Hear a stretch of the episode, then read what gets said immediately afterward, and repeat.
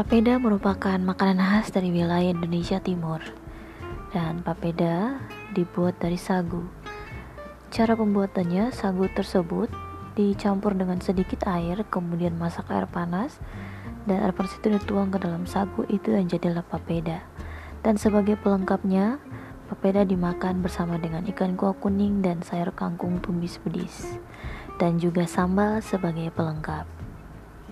Papeda sangat nikmat dan sangat dinikmati oleh masyarakat di wilayah Indonesia Timur dan termasuk saya juga sangat menyukai papeda.